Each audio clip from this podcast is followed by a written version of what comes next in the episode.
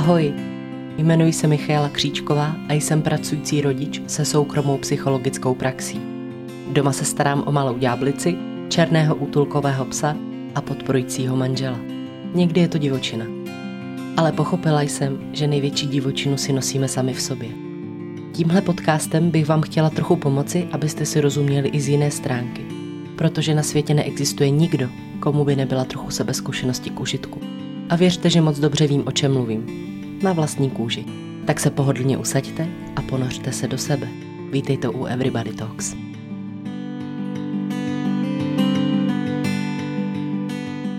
Krásný dobrý den, vítám vás u dalšího podcastu. Na začátku tohohle podcastu si ještě dovolím drobný edit, který možná souvisí i se samotným názvem. V tomhle podcastu si nebudeme říkat, co je dobře, co je špatně a jestli byste to měli dělat jiným způsobem, protože ona neexistuje jediná správná cesta. To, jak vaše rodina má tradici nastavenou, záleží na vašem fungování, zkušenosti, celém kontextu, na povaze dítěte, na společnosti vlastně, ve které se pohybuje a jaké i v ní platí pravidla. Co zkrátka pro nás vůbec tyhle věci znamenají. Nelze tady říct, že jeden z těch přístupů je správný, druhý je špatný. Já se v podstatě i během toho podcastu zamýšlím nad klady a zápory vlastně obou těchto možná krajních přístupů. A v podstatě tenhle podcast by měl být o tom, co to vlastně obnáší, ať to rozhodnutí nebo to, a co možná je pro nás rodiče těžké při všech těchto variantách, které si zvolíme. Takže ať už jsou naše zkušenosti jakékoliv, tak někteří z nás můžou mít samozřejmě i nepříjemné zkušenosti spojené s Vánoci, stejně tak, jako je to se všemi ostatními životními zkušenostmi. Takže bych nerada, aby tento podcast nebo jeho název ve vás vzbudil nějakou nepříjemnou tenzi, protože neexistuje správná varianta, stejně jako nelze říct, a o tom jsem mluvila už v některých starších podcastech, že například pokud děláme něco proti vůli dítěte, třeba čištění zubů je takovým asi nejklasičtějším momentem, tak že by vlastně všechny tyto situace byly traumatizující. To, jak vznikne trauma, tak to je přece jenom trošku komplexnější proces. Pokud vás to zajímá, doporučuji vám projít si moje starší podcasty, třeba právě na Spotify, kde jsem již na toto téma mluvila. No a protože máme prosinec, tak já si tady dovolím, protože mám i ráda tenhle adventní čas a ráda bych ho i propojila vlastně tady s tímhle podcastem a podívala se s vámi na téma, které možná už řešíte, možná jste ho už vyřešili a nebo o něm třeba jenom vzdáleně uvažujete, jakým způsobem se k němu postavíte, až ten čas nadejde. A to téma tedy se bude věnovat vlastně, jak mluvit o Ježíškovi, nebo jak mluvit vlastně o Vánocích s dětmi, protože zase to tou společností tak jako rodičů malých dětí dodávám, protože u těch velkých tak tam už je to jasné a vyřešené. Ale zkrátka tak nějak jakoby rezonujou různé názory, jakým způsobem s dětmi mluvit o Vánocích, o Ježíškovi, co je správné, co je traumatizující, co je narušující vztah a existuje zase hodně variant myšlenek. No a já bych se s vámi dneska ráda na ně podívala, na to, co třeba vnímám u těch jednotlivých přístupů za benefity nebo naopak za problematické části a také se s vámi podělím o to, jakým způsobem jsme nad tím uvažovali my a pro jakou variantu jsme se nakonec rozhodli a jak to vypadá i pak v té realitě. Takže vítám vás u dalšího podcastu.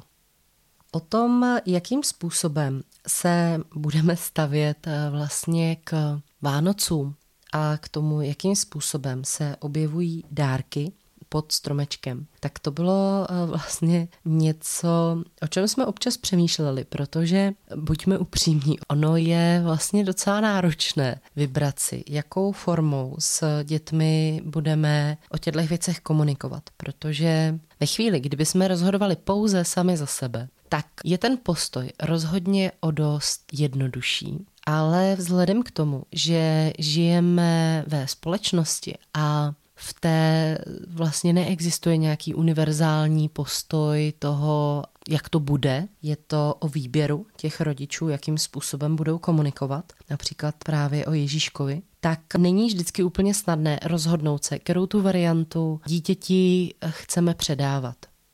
Vlastně z hlediska toho respektujícího přístupu se hodně často hovoří o tom, že je důležité říkat i dětem úplnou čistou pravdu o tom, že vlastně Ježíšek neexistuje, že dárky si dáváme my a že to je buď nějaký tedy příběh, je to nějaká smyšlená postava, nebo je to zkrátka jenom taková myšlenka, kterou lidé mají, což je rozhodně hezký přístup, co se týče vlastně té férovosti a vztahovosti, protože pro většinu rodičů je na Ježíškovi nejproblematičtější ta část, že dítě se jednoho dne dozví pravdu a ten rodič ho zradí v tomhle, protože vlastně to bude přímo znamenat, že dítěti lže, což samozřejmě ne všichni rodiče si přejí takto mít s dětmi nastavené, například lhaní nebo upravování té skutečnosti zkrátka vůbec není něco, co se v té společnosti jejich nebo v té rodině vyskytuje. A tak i samozřejmě tato lež pro ně může být vůbec problematická představit si, že by s ní takto pracovali. Takže se vlastně často stává, nebo co slýchávám, že se rodiče tak dělí na ty dva tábory. Jeden tábor vlastně říká, nekraťme dětem dětství, nechme jim tu magii Vánoc, to kouzlo. A ta druhá zároveň říká, ne, držme to v té realitě, ale ano, zároveň nechme Vánocům určitou magičnost. No a samozřejmě tyhle dvě skupiny se ne vždycky úplně potkávají. Většinou ti, kteří o Ježíškovi doma mluví, že nosí dárky, tak můžou mít i pocit, že vlastně tohleto přemýšlení o lhaní je zbytečné. Možná i vy, když tenhle podcast posloucháte, jak si říkáte, Ježíši, když jste taková další, je se kravina. Proč se to pořád řeší? No, i když nevím, jestli byste ho úplně poslouchali, jestli byste si ho rozklikli v tom případě. Nedá se říct, že by na tohle existoval úplně jednotný názor, co je tedy sakryš správně, protože jak už jsem říkala, tak oba ty přístupy mají své pro i proti. A co se například tedy týče klasického ježíškovského přístupu, tak ano, opravdu někteří dospělí popisují, že jim zjištění téhle lži hodně ublížilo, protože to mohla být první taková rána, kterou v tom vztahu rodič-dítě cítili. Tak je asi úplně pochopitelné, že to je pak něco, čemu se snažíte ve svém vlastním rodičovství vyhnout. Oproti tomu zase plně i rozumím vlastně těm rodičům, kteří nic takového neprožili, hra na Ježíška pro ně byla zábavná a ve chvíli, kdy zjistí, že to až tak úplně není, tak, že vlastně ty Vánoce pro ně trošičku v něčem to kouzlo ztratili. Takže vždycky i záleží vlastně na tom, jaké životní zkušenosti a zase jakou osobní historii my za sebou máme. To je tedy jeden z důležitých faktorů, které bychom měli i brát v potaz ve chvíli, kdy například hodnotíme ten postoj někoho druhého, protože samozřejmě naše současné postoje jsou formovány tím, čem vyrůstáme, co jsme si osobně zažili a je to úplně normální proces. Pojďme se tedy víc podívat na klasického Ježíška. Ono z mého úhlu pohledu je vlastně jako strašně těžké přijít s tímhle způsobem vidění Vánoc, protože jednak, jak už jsem říkala, ty rodiny se v tom přístupu liší a nemůžeme vlastně tlačit na ostatní nebo nutit ostatní, aby, když to teď řeknu, s námi drželi basu a říkali dětem stejný příběh, který si přejeme i my, aby jim byl říkán. Takže to riziko toho, odkud to přiletí a jak, je poměrně velké. A pak vlastně stojím jako rodič i možná teda před tou situací, kdy přijde dítě a říká: mami, já jsem se dneska ve školce dozvěděla, že Ježíšek prý neexistuje. A teď já tedy můžu do toho tlačit a můžu říkat, že to není pravda, že existuje a teď přece ti nosí dárečky. A tedy prohlubovat tu lež, a nebo zkrátka musím hledat nějaké jiné kreativnější výmluvy. To, jak dlouho to u koho vydrží, to se nedá vědět dopředu. A ani se nedá vědět, jak na to dítě bude reagovat ve chvíli, kdy vlastně zjistí, že asi to úplně tak o tom Ježíškovi není a že tam nějakou roli hrajou i ty rodiče. A pokud to bereme jako součást dětství nebo toho růstu, že vlastně dítě vyrůstá v téhle magické pohádce, v tomhle příběhu a pak přijde ten drsný střet s realitou, tak možná nám to bude takhle připadat v pořádku a pro nás samotné to ani nebude vlastně vnímáno jako lež nebo cokoliv. Já sama ve svém vývoji ježíškovském si tedy nepamatuji, kdy se to propálilo, a nepamatuju si to ani z toho důvodu, že očividně, když už se to propálilo, tak to pro mě nebylo nějak významné, nebylo to pro mě nějak fascinující, takže to ani se mnou nějak významně nerezonovalo. Ale musím říct, že třeba pro mě osobně ty Vánoce nestratily kouzlo ani ve chvíli, kdy jsem věděla, že žádný Ježíšek k nám nelétá, a ano, že to, když po večeři rodiče zmizí do obýváku, aby otevřeli Ježíškovi okno, takže to tam moje maminka a tatínek zběsile ty dárky nosí pod ten strom a ne teda, že se jedná o pokec s Ježíškem jako dík za dárky a teď zase leď. Zároveň ale vlastně jsem docela dlouho potom hrála tu hru kvůli ním, paradoxně, protože mě bylo nějak jako líto, když to teda takhle jako hrajou.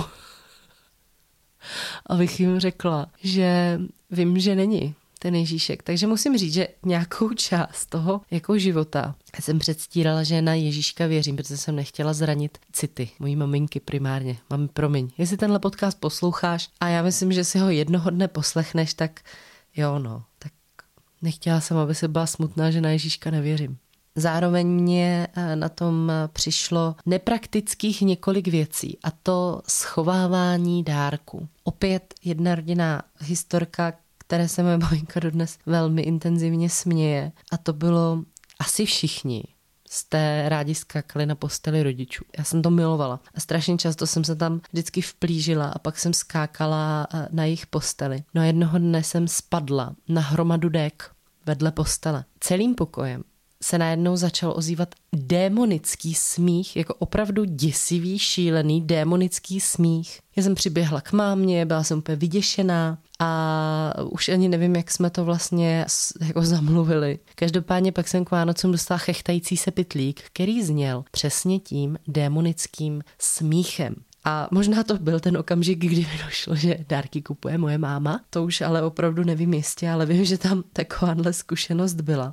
No a taky si vzpomínám na to, jak se máma tajně zavírala do ložnice po nocích, pár dní vždycky před Vánoci, a tam prostě balila dárky chudák jak otrok. A my jsme měli zamčeno, že jo, normálně nebývaly nikdy zamčený dveře do ložnice. A tentokrát tam bylo zavřeno, zamčeno, a my jsme samozřejmě byli super zvědaví, co tam ta máma dělá. Takže musím říct, že tohle mi třeba na té hře přišlo strašně nepraktické a že obecně mám pocit, že stojí nesmírné úsilí na to, tuhle hru vlastně jako udržet. A že vlastně v něčem mi přijde jako trošku smutná varianta, když nemůžu s těmi rodiči sdílet, že na toho Ježíška nevěříme, že mi to třeba je líto. Když si zrovna zvolím tedy tu variantu toho, že přesně nechci, aby oni byli smutní, že už teda nejsem ta malá holčička, která tomu věří, pro kterou to dělají, a že to jsou úplně normální, standardní, nudné Vánoce. Takže to třeba byl můj vývoj, vůbec nevím, jak to měla sestra, ale myslím si, že moje sestra byla parťák, že to nepráskla.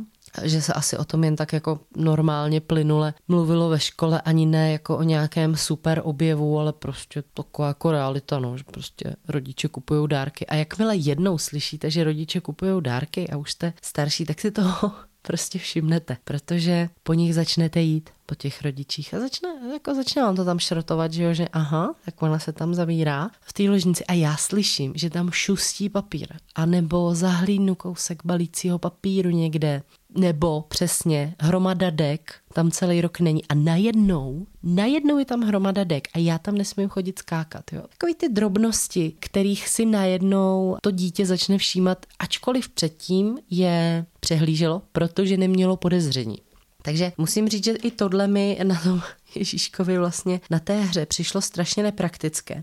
A i proto vlastně ve chvíli, kdy jsme se rozhodovali o tom, jakým způsobem bychom to my chtěli dělat, tak jsem se tak koukala přesně kolem a říkala jsem si, jak to mají ostatní. A musím říct, že ta varianta, kdy dětem řeknu, že vlastně Ježíšek dárky nenosí, že si je nosíme my sami, tak ano, v něčem mně přišla vlastně taková definitivní a zároveň vlastně přináší z mého úhlu pohledu možná tlak na ty děti větší, pokud jsou třeba v těch kolektivech, kde se na ty Ježíšky hraje.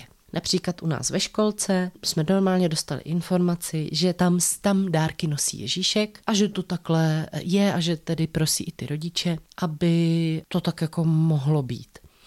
Což z mého úhlu pohledu je přesně i ta praktičnost na tom. Já když rovnou přijdu s tím, že dárky Ježíšek nenosí, že moje dítě od začátku vlastně srozumělo s tím, že dárky si kupujeme, tak co já vlastně pak po něm chci? Mám já po něm chtít, aby ostatním dětem taky lhalo, nebo aby se schválně drželo z té konverzace? Jo, je tady vlastně ten nárok, se kterým si úplně nejsem jistá, jestli vlastně pro to dítě je fér, anebo jakým způsobem se ono samo v tom kolektivu vlastně může s tímhle tlakem vyrovnat. Protože ano, je to nějaký tlak, když okolo mě bude 20 spolužáků, kteří budou mluvit o tom, že dárky nosí Ježíšek, a učitelky budou mluvit o tom, že dárky nosí Ježíšek, tak být jako jediným dítětem, které ví, že dárky Ježíšek nenosí a že si dárky dávají máma s tátou a že ano, Vánoce jsou o lásce a že vlastně ten příběh vznikl tak a vlastně zná i třeba celou tu historii a kulturu a rozumí tomu, proč se o tom tak mluví. Tak přijde mi to trošku z toho kolektivu vyčlenující, že vlastně to dítě v tuhle chvilku buď má tajemství, a nebo tedy lže. Samozřejmě to nemusí být varianta u všech lidí, ale třeba v té mojí bublině, ve které žijeme, v tom společenství, ve kterém žijeme, to takhle zkrátka je. No a pak jsou tady samozřejmě v neposlední řadě babičky a příbuzní a všechny tyhle další lidé, se kterými to dítě žije a kteří můžou mít zase svoje přání, jak oni by si to chtěli nastavit s dítětem a co vlastně je smysluplné pro ně. No a to je, jak už jako asi chápete, tak najednou tam vzniká zase větší množství proměnných. A pak je to teda i o tom, jak vlastně funguje ta domluva. Že já řeknu všem lidem, kteří se podílí na vlastně výchově mého dítěte nebo kteří vlastně se s ním stýkají, že prostě to budou dělat takhle, že budou mluvit pravdu o tom, jak to je, že vlastně přijmou teda to, jakým způsobem to máme my. Nebo co to znamená? Ono často samozřejmě i v těch rodinách dochází k tomu, že ne všichni s tím souhlasí, že třeba pro ty babičky je důležité hrát si na toho Ježíška, nebo jsou třeba opravdu přesvědčeni o tom, že to je to nejhezčí, co pro dítě můžou udělat a je jim líto, že by vlastně ten jejich potomek nebo to jejich vnouče bylo o tuhle hru ochuzeno, o tu magii. Takže ano, ty přístupy, ač dávají smysl oba dva a myslím si, že vlastně oba dva jsou jenom ukázkou toho, jak strašně nám na našich dětech záleží a jak moc si pro ně přejeme krásné prožitky a vlastně krásné Vánoce plné lásky a radosti.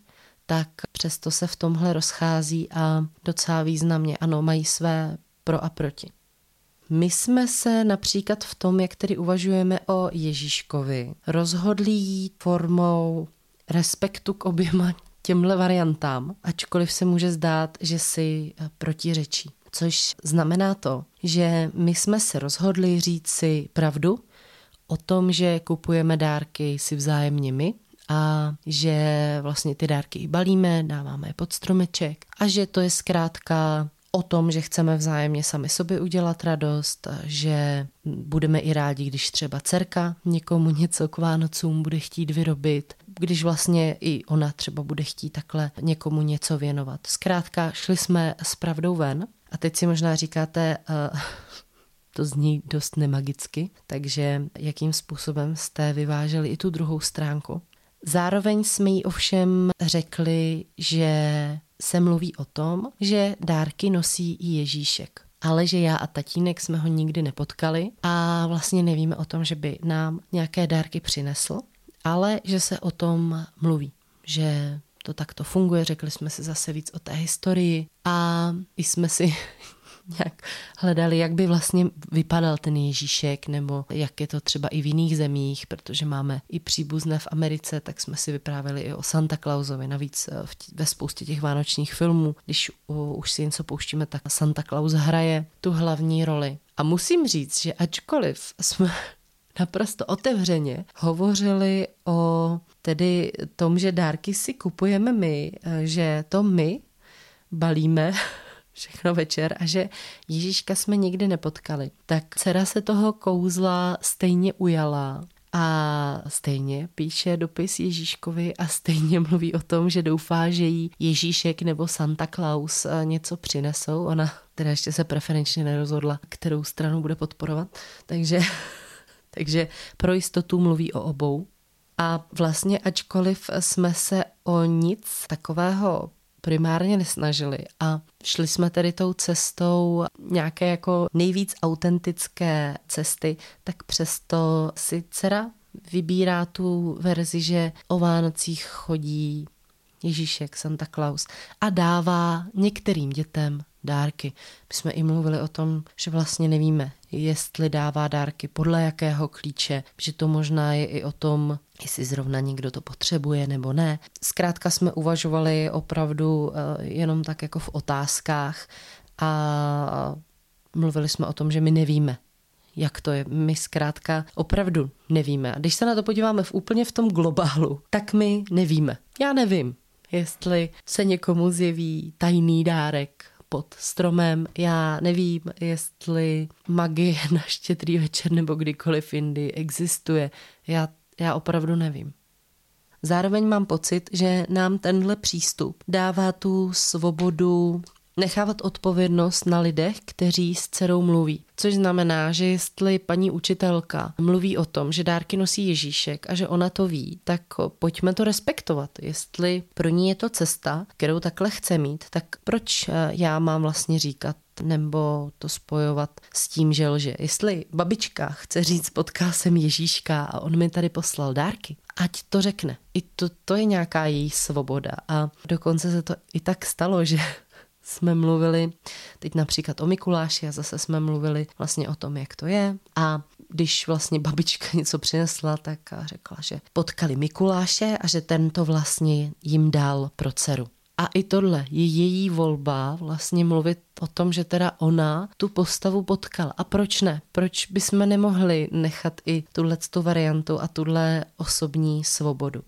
Já v tom opravdu cítím nějakou bezpečnou cestu, jak moci vlastně kombinovat i to, že děti v některých rodinách mluví pouze o tom, že dárky nosí Ježíšek a zároveň jí nevyčleňovat úplně z toho kolektivu v tom, že by tvrdila, že to není pravda, nebo že by řekla i to, že dárky jí nosí rodiče, nebo že si rodiče dávají navzájem dárky, protože i to je varianta. Ono často, když mluvíme sice s dětmi o tom, že dárky nosí Ježíšek, tak stejně třeba malují něco svým prarodičům a vlastně taky je aktivně zapojujeme do té přípravy těch darů. Takže mám pocit, že trošku alibisticky se to takhle může vlastně propojovat. A tedy zároveň pojďme si nechat trochu toho kouzla a možná respektovat, že se děje v našich životech spousta věcí, na které nemáme důkaz, které nejsou viditelné pouhým okem, které se nám osobně nemusí nikdy v životě stát a přesto můžou existovat.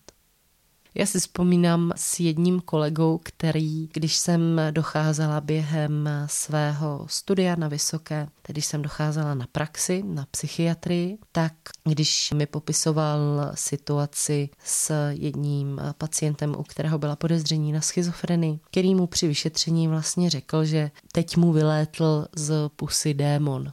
A já jsem se držela toho rácia a říkala jsem, jak jste reagoval, co jste mu řekl, že to není pravda, nebo jako jak reagovat v takovéhle situaci. A mně se líbil tehdy ten jeho přístup, když vlastně řekl, že ty věci nemá smysl vyvracet, protože my nemůžeme říct, co jak je, co kde, co je kde pravda, jestli to mohl vidět, jestli to nemohl vidět, jestli to byla skutečnost, nebyla skutečnost, my nevíme. A mně to vlastně přijde fajn i u toho Ježíška, u těch Vánoc, když opustíme zase ty krajní strany těch názorů a možná se potkáme někde v tom středu a necháme si tu svobodu, ať doma držíme tradici, jakou chceme a zároveň vlastně ať nenutíme ostatní, aby to měli stejně, nebo ať se vzájemně neodsuzujeme v tom, že to má někdo tak či onak a ani ať možná na naše děti neklademe třeba i nějaký tlak k tomu, že se cítí vyčlenění nebo mohou cítit vyčlenění, když třeba někde tahle hra se hraje. Ono, kdo ví, jak to všechno vlastně bylo. To by bylo tedy o dnešním vánočním povídání v tuhle chvilku všechno. Já jsem moc ráda, že jste si opět pustili dnešní podcast. No a budu se na vás těšit zase u dalšího podcastu příští týden. Mějte se hezky a ahoj.